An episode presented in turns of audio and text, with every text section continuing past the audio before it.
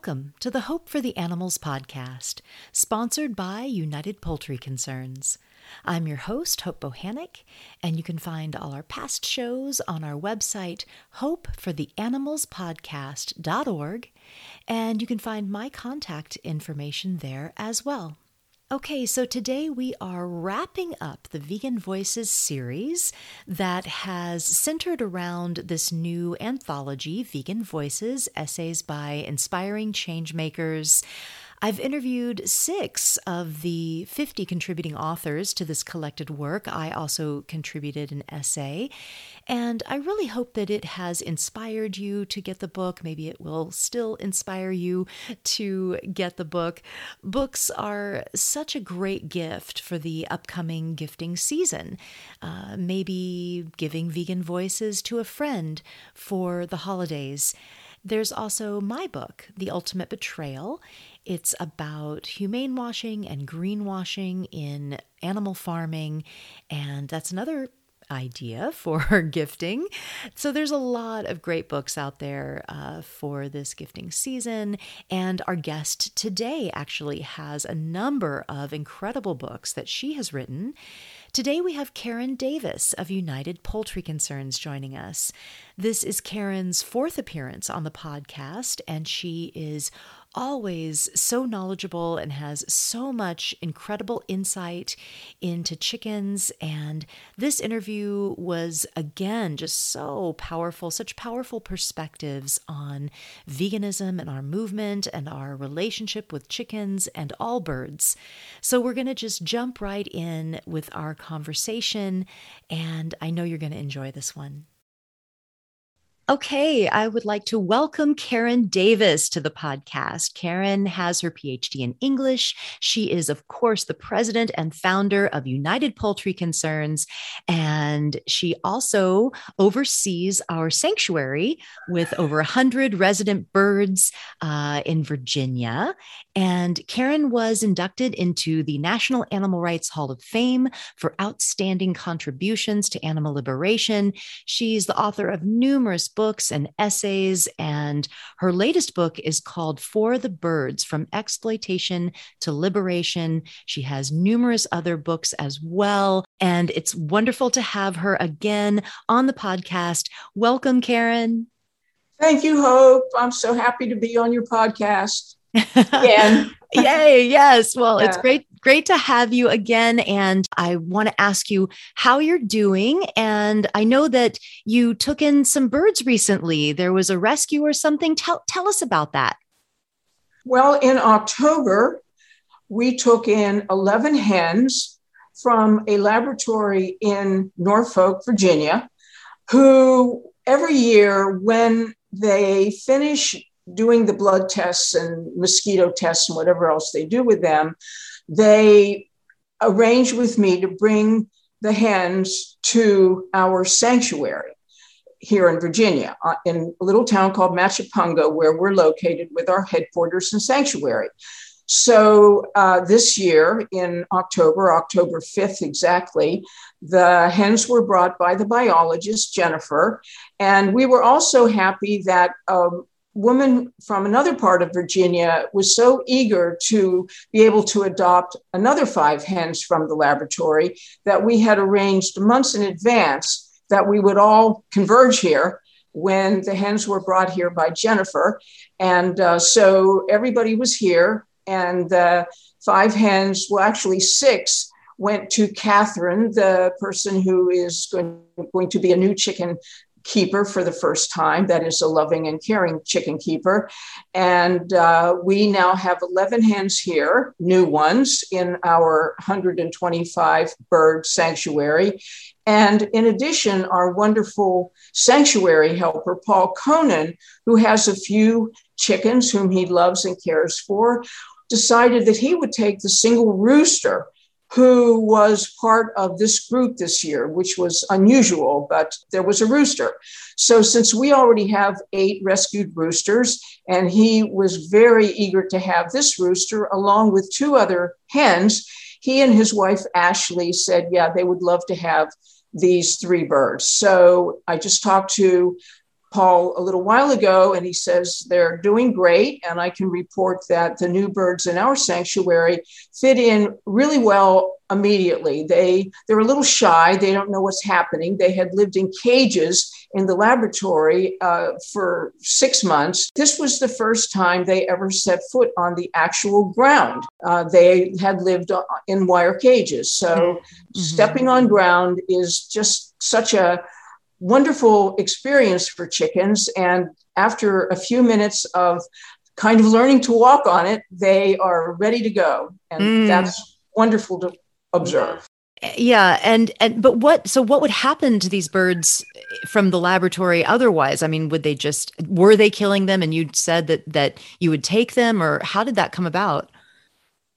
well actually it was quite a number of years ago maybe 10 and i learned through the grapevine about these chickens who were shipped to various laboratories around the country to do certain types of tests which I have to confess I have not inquired too deeply about because I did not want to scare the biologists away. Mm. I wanted to be able to at least be able to give a home to as many as, let's say, still survive from whatever number they took in initially. Right. So uh, these hens are shit. Uh, you know, they're mass produced. Mm. They're mass produced by mass production hatcheries. They're shipped to these laboratories around the country. And in the case of the Norfolk laboratory, actually, there are two of these laboratories, at least, in Norfolk, Virginia.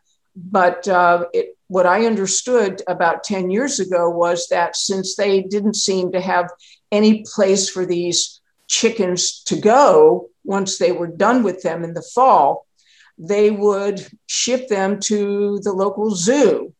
And um, the zoo would feed them live to animals who eat live animals like raptors oh, and uh, feed okay. them dead or alive to zoo animals. And this is a common source of yeah. Food for zoo animals. They come from the all kinds of horrible mass production laboratory situations. So anyway, it's not in any way a kind, compassionate, or just situation we have a little tiny microcosm of rescue that we take advantage of here Wonderful. Well, I'm glad to hear that there are some new uh, additions to the sanctuary and that they're doing well. Well, Karen, you are one of the authors in a new anthology called Vegan Voices Essays by Inspiring Changemakers. And of course, this is our Vegan Voices series, and you are our keynote uh, guest. You're going to be our, our final guest in the series uh, as a contributing author to this anthology. And your article was, was really powerful. It's called With Heart and Voice Will Birds Sing or Will They Be Silent? And in this essay, you talk about the disappearance of wild birds from the world as the population of farmed chickens increases, farmed birds increases. Can you elaborate on this really sad and disturbing phenomenon about birds in the world where wild birds are declining as farmed birds are increasing? Can you talk more about that? I can. Uh, actually, it is a terrible situation that wild birds are enduring because of human activity and human activity, including particularly an- of animal farming, the expansion of animal farming, uh, the erosion of habitat uh, to grow more and more soybeans, in part to feed factory farm chickens, and of mm-hmm. course uh, to graze uh, cows, and uh, just all of human activity but certainly agribusiness is one of the biggest causes of the loss of habitat, the erosion of habitat that birds need, wild birds need, in order to not only survive, but to thrive. So, right now, Wild Bird International in 2018 reported that over 40% of all birds on the planet are in serious decline. So mm-hmm. that's a terrible statistic to think about. And it's a, a situation that Rachel Carson in Silent Spring, published in 1962, used as a kind of barometer of how our pollution, our chemical industry particularly, is causing the de- decline of wild birds whose songs and whose presence used to be everywhere in the United States and other parts of the world. And now there are whole areas where they once were very, very prominent and active. You don't hear a single bird. So now the situation has become more dire as a result of human activity. And at the same time, because of human activity, uh, the number of domesticated chickens has grown exponentially. And the article in The Economist called Chickenomics mm. How Chicken Became the World's Most Popular Meat. And it explains that the total mass of farmed chickens exceeds that of all other birds on the planet combined. Wow. And as I continue to explain what was meant here, this news comprises two very important facts. One is the number and the size, the body size of chickens suffering for food worldwide. So it's their numbers and just that they blow up to such an abnormally huge size in six or five weeks. And then they're slaughtered. And the second fact comprised in this statistic is the disappearance of wild birds from the world, as I just described. So we're seeing a, a terrible set of conditions that are interrelated.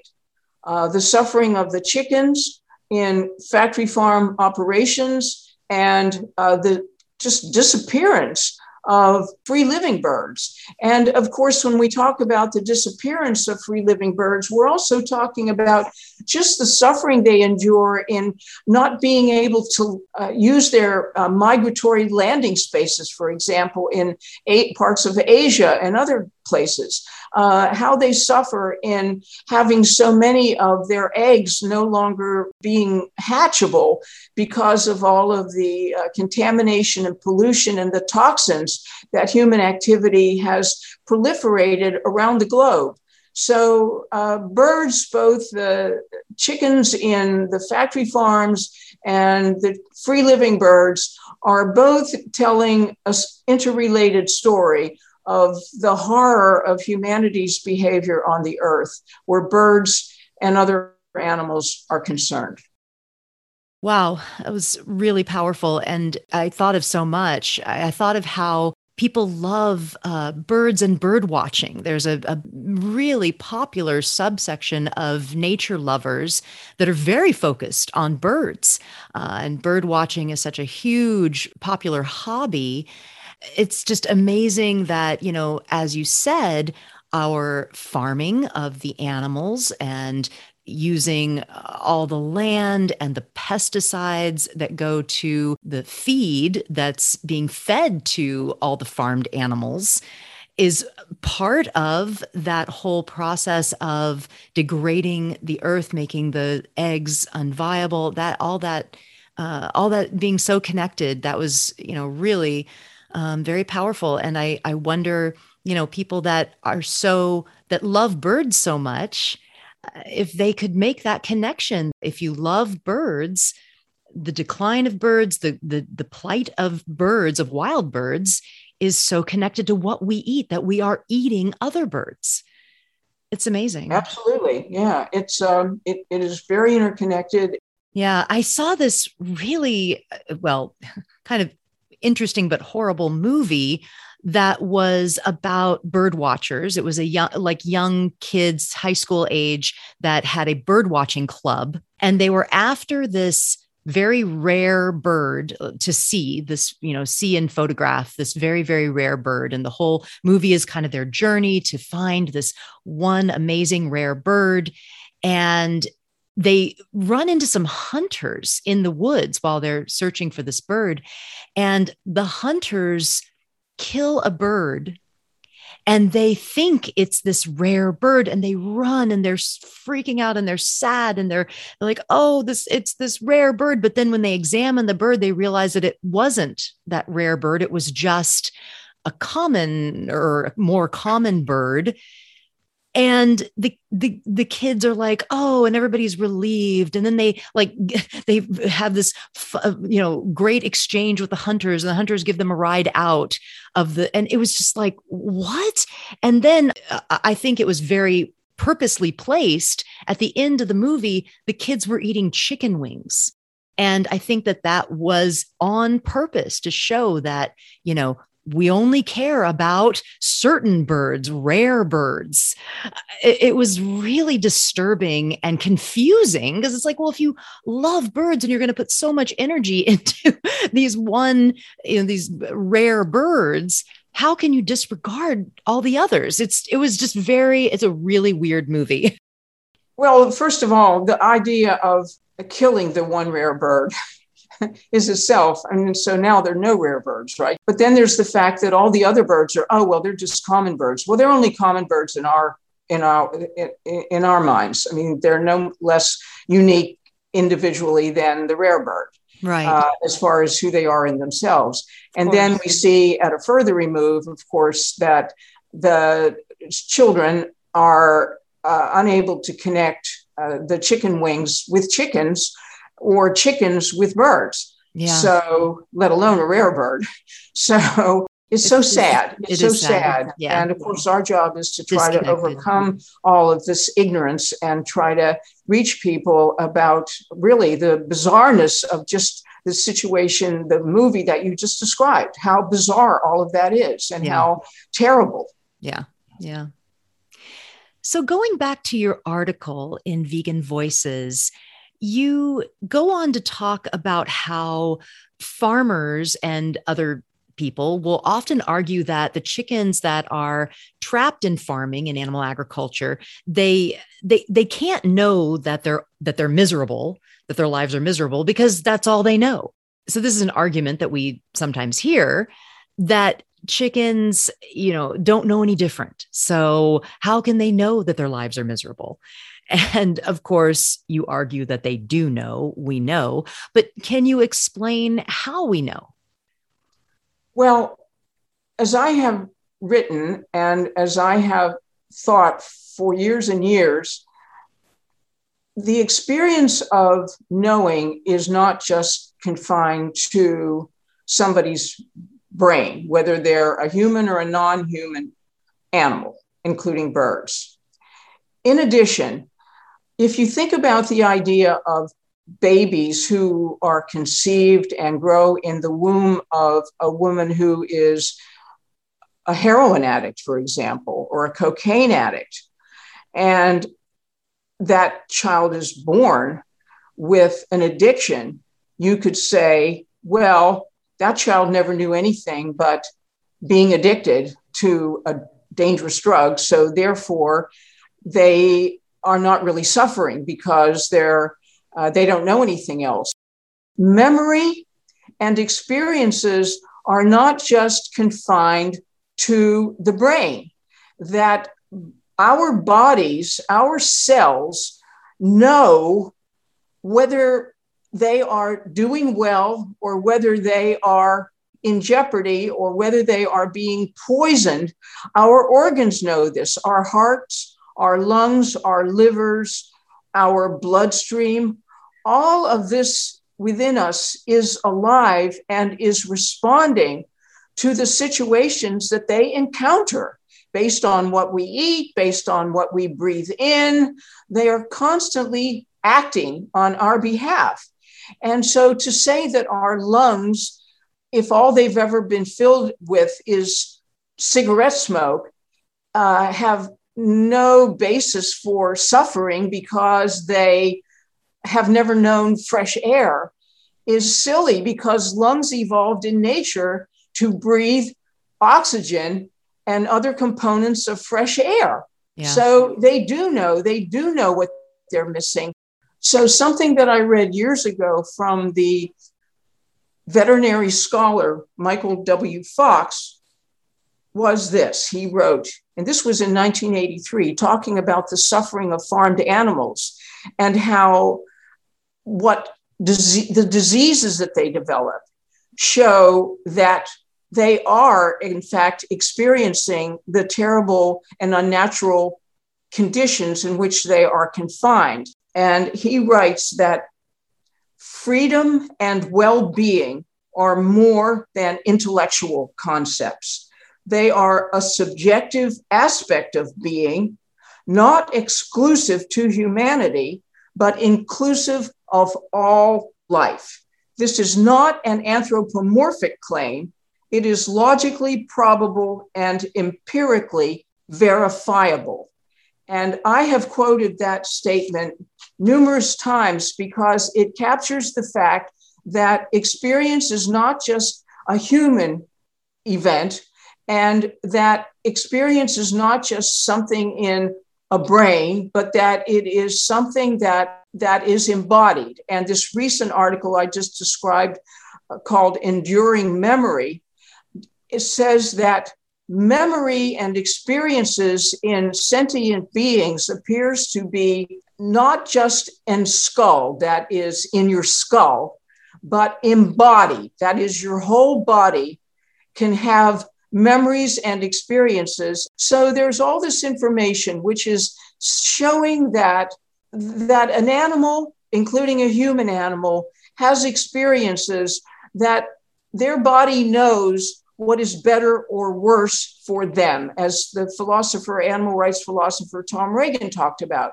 that sentient beings are beings who can experience what subjectively is better or worse for them. And again, it's not just human beings and it's not just an experience in the brain, but it's the whole self, it's the whole embodied self. So when we hear farmers airily dismissively saying that, oh, well, what can a hen know? She's never known anything else but her present confinement, which he also says causes her to be happy and content and even to sing in her cage. Well, we know this is just what I call farm speak. Uh, it is just, it, it is really a combination of ignorance and cynicism on the part of exploiters. Mm. Yeah. Yeah. And, you know, what I think about on this issue is that, you know, our bodies are born to do certain things. And and like you said our lungs are born to breathe clean air and likewise our feet and legs are born to move. And for us if we you know were confined to a chair even though our legs were functioning we would certainly feel the desire to want to get up and move. Uh, a chicken is no different. I think that when they're confined, their little legs want to move around. When you know they're unable to, they want to spread their wings. They want to peck at the ground, which is such a you know their beaks are such a, a tactile and an important part of exploring the world. And when they're not able to do that, there is an inherent frustration and well, it isn't only mental frustration, it's the fact that our muscles get sore when they're cramped. Yeah. whether yeah. whether we're a chicken or a human being. And I'll just I have to tell you an experience I once had was many years ago. I attended a poultry science convention, and one of the uh, chicken experimenters was talking to one of his colleagues when we were all sitting in our chairs waiting for the presentations to begin. He was talking about his flight to the conference from wherever he came from, he was talking about how cramped the plane ride had been and how mm.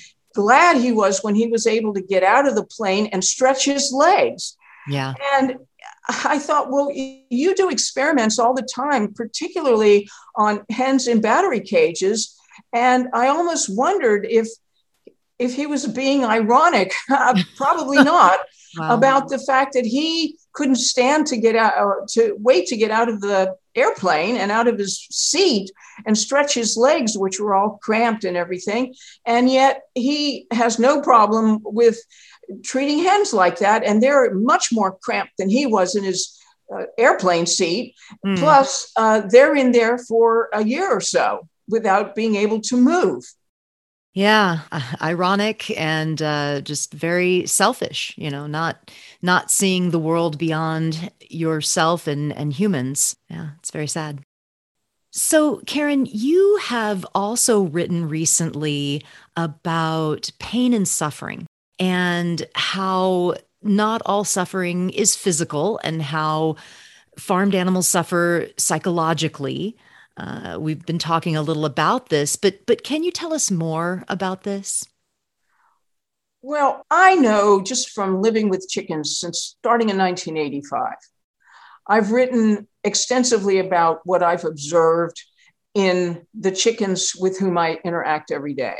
And if anybody wants the best article about chickens in my opinion, it's my article called The Mental Life of Chickens or The Social Life of Chickens, which appeared in an anthology about animals. I think it was in 2011. And it's on our website under the category Thinking Like a Chicken, in which I talk about how chickens are so aware of their surroundings.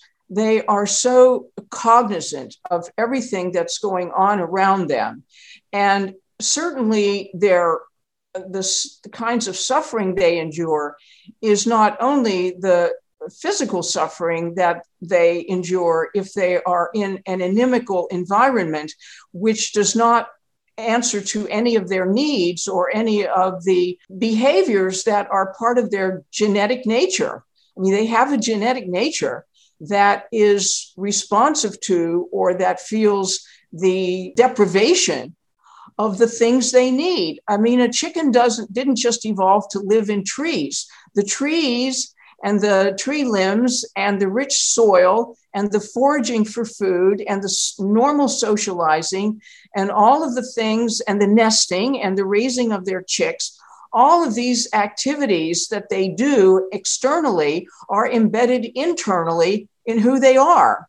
And so, as we've been discussing, that uh, a, a chicken isn't only experiencing, for example, painful physical disorders as they do in factory farms, which is reported on extensively in farmed animal literature. I mean, I mean, there's no secret about it. The farmed animal journals and magazines and science uh, journals, they all talk about all of these diseases, these man made diseases, which don't occur in chickens in nature. They describe them, they describe what they call emerging diseases, the anatomical anomalies that have become embedded in the genome of the chicken, in the genetic nature of the chicken. These are all implanted there by uh, human beings, by chicken experimenters. And then these chickens end up in the uh, chicken houses and in the slaughterhouses and ultimately in people's mouths and stomachs. But chickens are whole beings as we are. Their minds are well developed. They have been shown to have very complex cognitive abilities. Uh, mother hens can suffer over seeing their chicks uh, being in a, a, distressful situation. She runs and tries to help them. And I can just give one quick example from our sanctuary. A couple of years ago, it turned out that one of our hens rescued from a battery cage, or excuse me, a cockfighting raid, because cockfighters keep hens to lay the eggs that become the roosters who they torture and fight to death. So for breeding. But anyway, yeah, we took in 50 uh, Uh, chickens from this raid in Virginia Beach in 2018. Well, in 2019, in May, it turned out that even though we are scrupulous about gathering all of our birds' eggs, so we don't want them to be reproducing in, in a sanctuary where we want to have a home for those who already need a home. But lo and behold, I discovered that one of those hens, the so called game hens, when I th- saw what looked like an egg under her that I was going to snatch up, I went to grab that egg and there was movement under her body. And it turned out she had five newborn baby chicks under her. Mm. So, okay, on the one hand, I was distressed. On the other hand, I was kind of thrilled because it was just so wonderful to see a mother hen actually have a chance to be a mother hen yeah. and to see these brand new born baby chicks. You know, shortly after that, we discovered that those baby chicks were so small that they could get through the wires that surround our predator proof enclosure mm. and that they would end up on the other side among all the weeds and things there. And so uh, we had to keep grabbing them and they would be chirping distressfully and the mother hen would be going almost crazy, almost crazy that her baby chicks were out of her reach, that she could not help them mm-hmm. and she could not reach them. And at one point, when I got close to her to reassure her, we did get all the baby chicks out of there, by the way, and we fixed the lower part of the fence so they couldn't get out of there again. But meanwhile, at that on that Saturday morning, I got close to her to reassure her, and she was so distressed that she jumped up and with her claws and she scraped my face, not as a matter of aggression toward me personally, but just that she was so distressed that she did not have her chicks, that she could not control what was happening to them. So I saw firsthand how distressed a mother hen can become when she cannot uh, get her chicks. So this is an example of uh, a, a direct emotional response from a mother hen who wants to read reach her chicks and who is desperate to help them and to not let them experience any peril. Mm. So the fact is that, again, numerous experiments have been done to show that chickens uh, experience empathy, that they uh, relate in a cordial and empathic way to one another. But again, I see this uh, these realities acted out every day in our sanctuary. So uh, uh chickens know. I remember once uh, hearing somebody say, well, you know, chickens, this was actually an animal welfare person of all things. Of all things, but he was saying, well, there's no real evidence that uh, a chicken has a sense of the future. And I'm like, well, that's nuts. Of course they do. I mean, first of all, a sense of the future and a sense of the past are intimately connected. You want to be in a place that you've already experienced and you want to go back to it. Or on the other hand, you want to avoid a place you've experienced as a bad place and you try to avoid that place. So you either want to get into a place that you remember as having been a happy place and now you anticipate and want to get back into it, or if it was a terrible place or a terrible human being for that matter or other type of predator you do everything you can to avoid that predator or that terrible place. And so memory and expectation are intimately connected. And the, and I've seen it enacted time and time again in our chickens and, and in our turkeys. So the idea that chickens don't have a memory they don't anticipate they don't plan well why do they make nests if they don't have any plans. Yeah, right. yeah, that's a really good point. Yeah, and it's interesting because it seems that in the animal rights movement, we tend to focus on the physical suffering. We tend to focus on you know when when we list the horrible things that are happening to farmed animals often it's the physical things that are happening the debeaking and the confinement and and that. And we don't talk as much about the misery or the psychological impact. And and i wonder why that is. I wonder if it is that we are concerned that people won't believe that animals have that kind of capacity.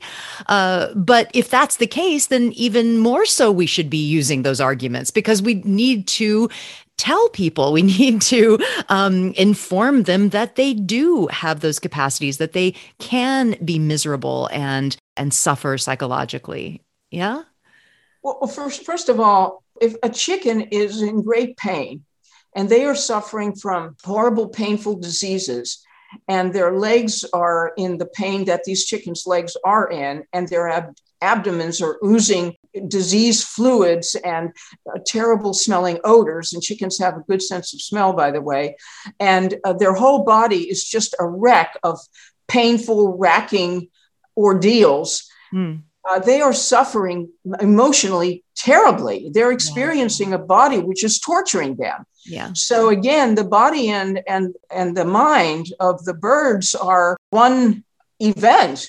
I mean, if I if I am in extreme pain, my mind is registering that pain and I am suffering. So there's no two ways about it. I think that if animal uh, advocates tend to focus on the physical aspects of suffering at the expense of the mental torture, part of it is because in the movement, the focus has been on physical pain and unfortunately has overlooked the fact that suffering means more, it, inc- it includes pain, but it is not only about physical sensory pain. It is also, it is fundamentally about experiencing a trauma or an injury, physical or mental. So suffering is a bigger, more encompassing concept than pain. But the pain and the general misery of birds and other farmed animals, and of course, animals in laboratories and other terrible situations that humans impose upon them, is so evident, is so obvious that it tends to be focused on by animal advocates.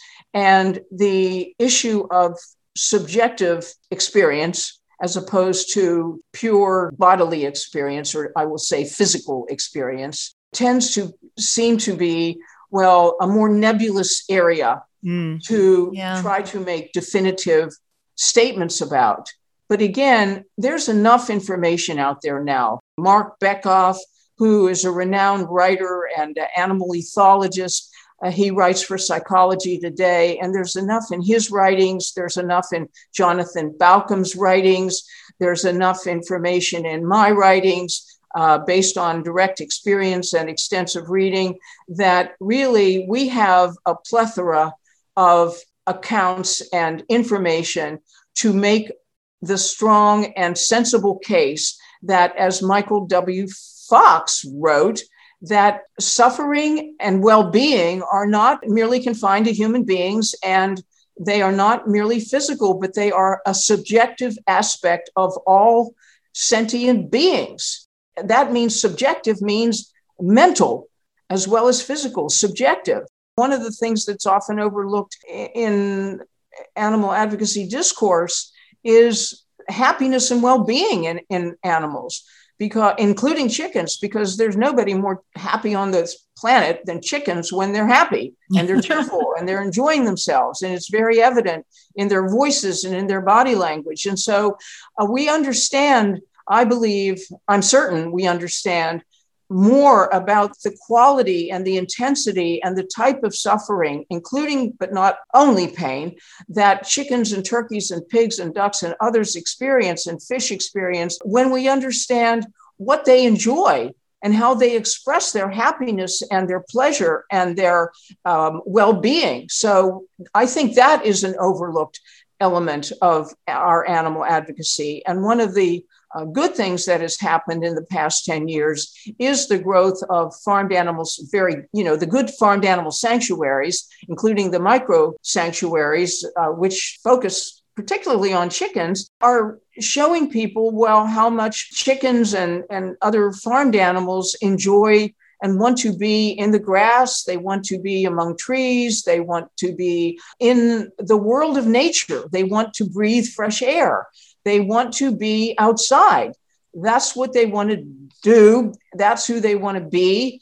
And uh, I have to mention, I've been in touch with a person who runs a shelter in India, and she has developed a different way of defining what has been called lesser beings. What we in our society stereotypically refer to as lesser beings are beings we consider ridiculously to be inferior creatures. Chickens have been considered lesser beings. Birds have been considered lesser beings than mammals. All other animals are considered lesser beings than humans. And that whole term that is used in this uh, very uh, prejudicial and stereotypical, uh, pompous way of speaking about ourselves versus all the rest of the animal kingdom. But um, this particular person wrote to me about her concept of lesser beings is how animals who are severely traumatized, as they all are in farming, animal farming, who are severely traumatized experience themselves as lesser beings, as beings who have been reduced and stripped of who they are. And that this is a form of suffering that they that we hardly even think about and that the term lesser beings isn't something that describes how we define them, but it's how they experience themselves when they are completely at our mercy, experiencing learned helplessness, experiencing the stripping of the way of their dignity, experiencing having their bodies abused and disrespected and treated obscenely, that they experience themselves as lesser beings than the full embodied beings nature intended them to be, and which they know within themselves is who they are. So, expanding on the chicken's joy and exuberance, you also wrote in Vegan Voices in the anthology about how chickens talk to each other and the world. And I want to read a quote from your essay in Vegan Voices. You said, quote, Something I learned about chickens when I started knowing them decades ago is how vocally charged they are morning to night. All day long, I hear their voices outside ringing and singing. I have felt the true sense of their vocal exuberance and how utterly their voices express their vitality. Can you tell us more about this and the the individual nature of chickens and chickens' voices? Absolutely. Well, first of all, chickens don't just cluck. They do cluck, but it's not even the word cluck doesn't quite describe the nuances of vocalizations that I hear in our chickens uh, constantly. Roosters crow. Uh, they crow in the very early morning hours when for us it's still dark out because chickens see infrared light, therefore, they see the sunlight 45 minutes to an hour before we do. So, in their tropical forest habitats, which they've carried over into all of their domestic situations, uh, roosters will start crowing when it's still dark out because for them, it's no longer dark. It's now the sun is up, coming up. So, that's when they like to jump down from their tree branches and start scurrying around the floor of the forest and foraging for their food and exploring and doing all the things that chickens love to do in the early morning and again in the evening, especially before they settle down to roost at night. But you see chickens uh, and you hear chickens.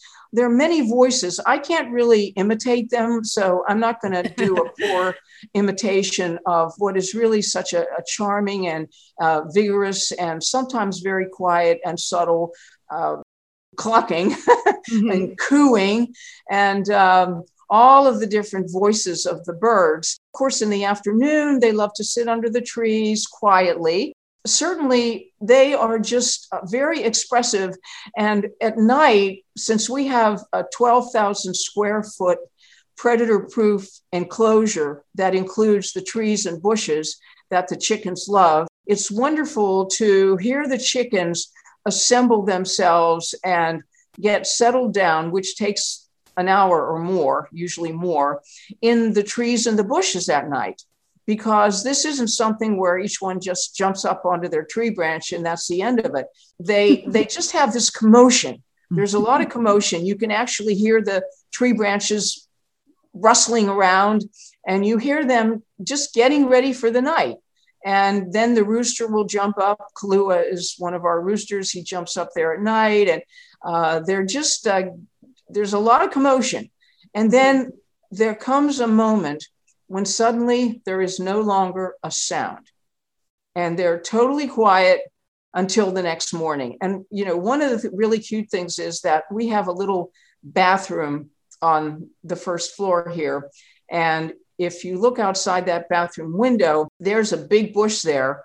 And it's one of the big bushes that several of our hens and our rooster Kalua likes to uh, perch in for the night. And so I go in there, let's say maybe around seven o'clock, just to uh, say hi to the hens. And the rooster isn't up there yet, but the hens start coming up there. And when I look at them through the window, and there they are, they're right next to me and they're looking in and their eyes are focused on me. And chickens have excellent eyesight, much better than we do, both distance and close up and everything in between. They have excellent hearing. And so it makes sense that birds who have excellent hearing would also have voices. And as I once read um, by uh, a person who was very well acquainted with chickens, he said, Well, remember that chickens come from the dense tropical forests And that means that they can't, when they break up into small groups during the day, they can't always see each other because of all the foliage.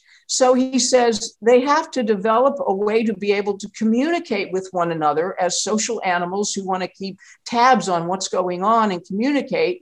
So they develop through nature very, very good hearing.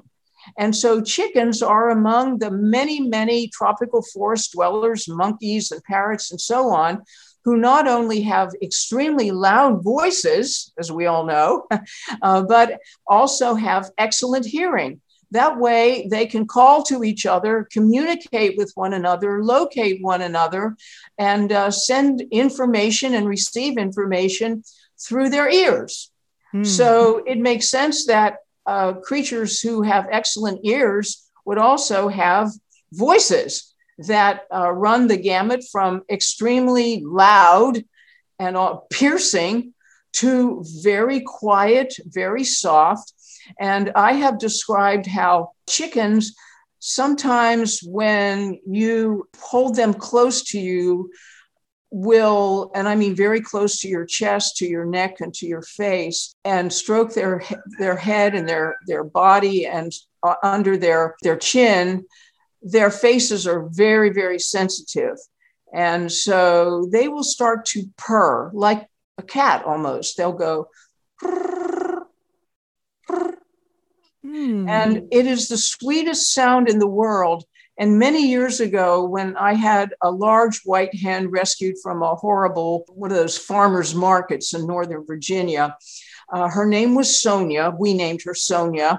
She was a very happy hen and she was very, very sensitive and I would say very empathic toward me. I mean, she was very aware of me. And uh, one day a terrible thing happened where a fox killed one of our chickens. That doesn't happen now because we've enclosed our whole predator proof yard here. But a fox killed our little rooster, Joey, uh, Josie.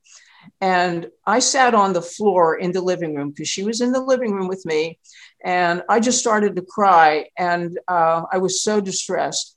And she plodded over on her big, heavy legs. And she just kind of wrapped her face in my neck and hair. And she just started purring and purring and purring. Hmm. And as I told a reporter once for an article that appeared in the Washington Post, and this was the end of the article, it ended on that note. I described that and I said, I wished I could have stayed in that moment forever. Aww. And that's how moved I was by Sonia's she knew I was sad. I don't know if she knew why I was sad, but the point is, she picked up on my emotion and mm-hmm. she came over, she plodded over from where she was to comfort me physically. And her little voice was just so, well, it was comforting. Mm. That's so beautiful. I love that story. So let me ask you how you feel about the common phrase that we that we hear a lot in the uh, animal advocacy community of um, be a voice for the voiceless. And well, I have challenged that yeah. statement numerous times.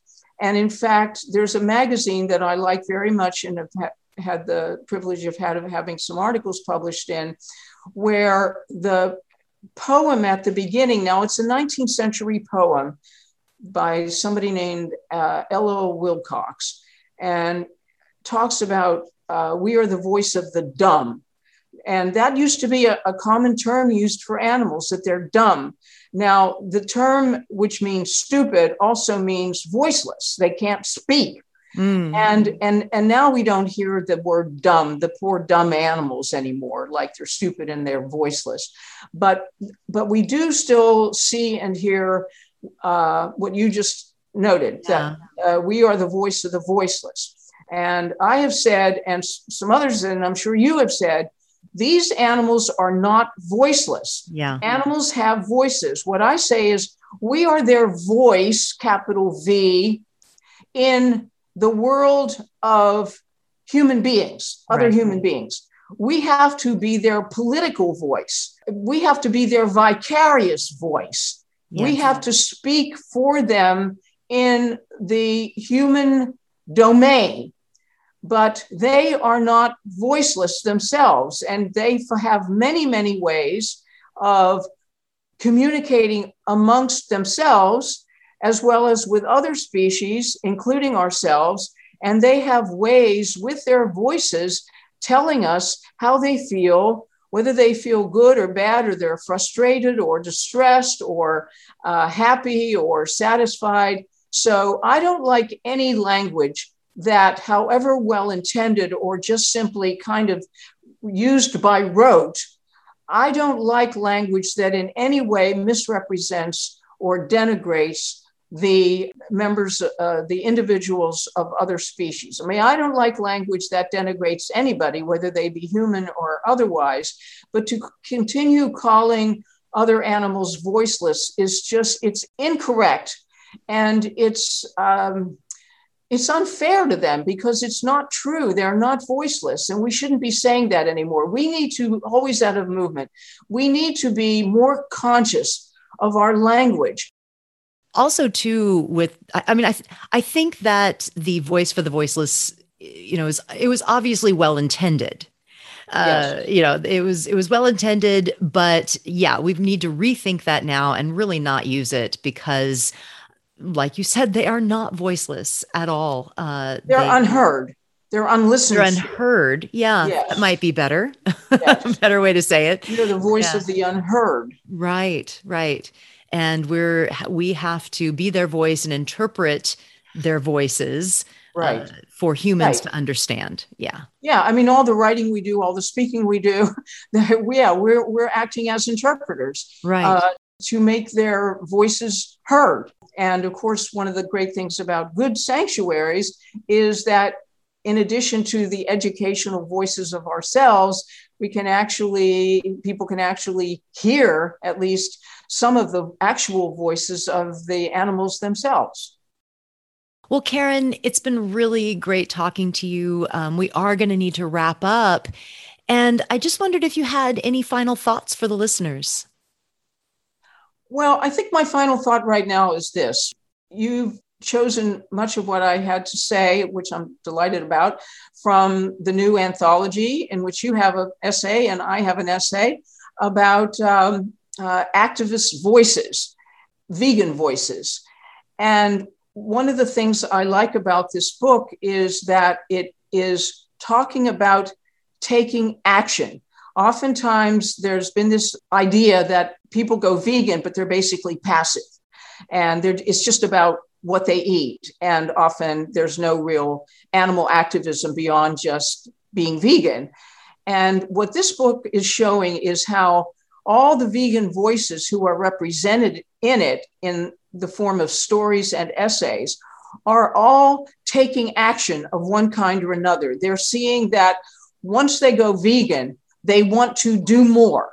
They went vegan in many cases because they met somebody who was doing more, who was not only vegan, but who was an animal liberationist, who was an animal rights activist, who was out there in the street, who was rescuing animals, who was starting a sanctuary, who was uh, actively getting out there with podcasts and all the different ways, who were telling the animal stories. And uh, there is just so much that we need to do to make it not just a passive, it's just about me situation, but about the animals it's about us getting out there and doing what we can. And I've seen in the past 30 years since I've been doing this work a huge growing interest around the world in animals, particularly farmed animals, among people, and a growing number of animal activists of all kinds all kinds of people are starting to want to help animals. And we want to feel proud and good of being members of that community. But I just underline that when you get discouraged, when you feel that your work is not uh, proceeding uh, fast enough, uh, you want to keep in mind that every social justice effort is a very, very long slog. And we don't yet have social justice perfection at all, even in this country as we well know. And uh, the real effort to bring justice to animals and care for them and to liberate animals from the abuses that we impose upon them is still a very new phenomenon. It only goes back to about 1970. And now we're really, I believe, on a roll. And we need to we need to keep our eyes focused on our goals. We need to keep our eyes focused on what we want to have happen in this world and that we want to help make happen in this world. And when you go to work, when you turn your feelings into productive activity, that helps you and it helps the animals and it makes the world a better place. So, being an activist is a way, it's a therapy for us and it's a way of making the world that we want come closer every day really um, beautifully said. And and and knowing that activism can manifest in so many different ways it doesn't necessarily have to be just going into the streets with a sign or something that you might have in your head. Th- this book is a great example of that like you said, there's so many different angles and people doing so many different things with the arts and rescue and uh, writing. And there's just lots of different ways to engage in animal activism. So find your passion and your uh, your voice within it. Yeah. Yeah, I was going to say too, uh, there is a wonderful section in Vegan Voices that uh, is uh, artists talking yeah. about how they use their talents, their artistic talents, their many different kinds of talents to advance the case for animal rights, animal uh, liberation. And it's really inspiring. So, yes, as you say, absolutely. We have to do what our given talents, yeah. our yeah. given passion enables us to do best.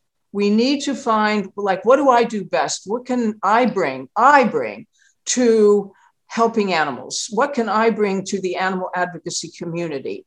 And then develop that skill, develop that ability, and give it to give it to the animals, give it to the movement, and give it to everybody. Yeah. Yeah.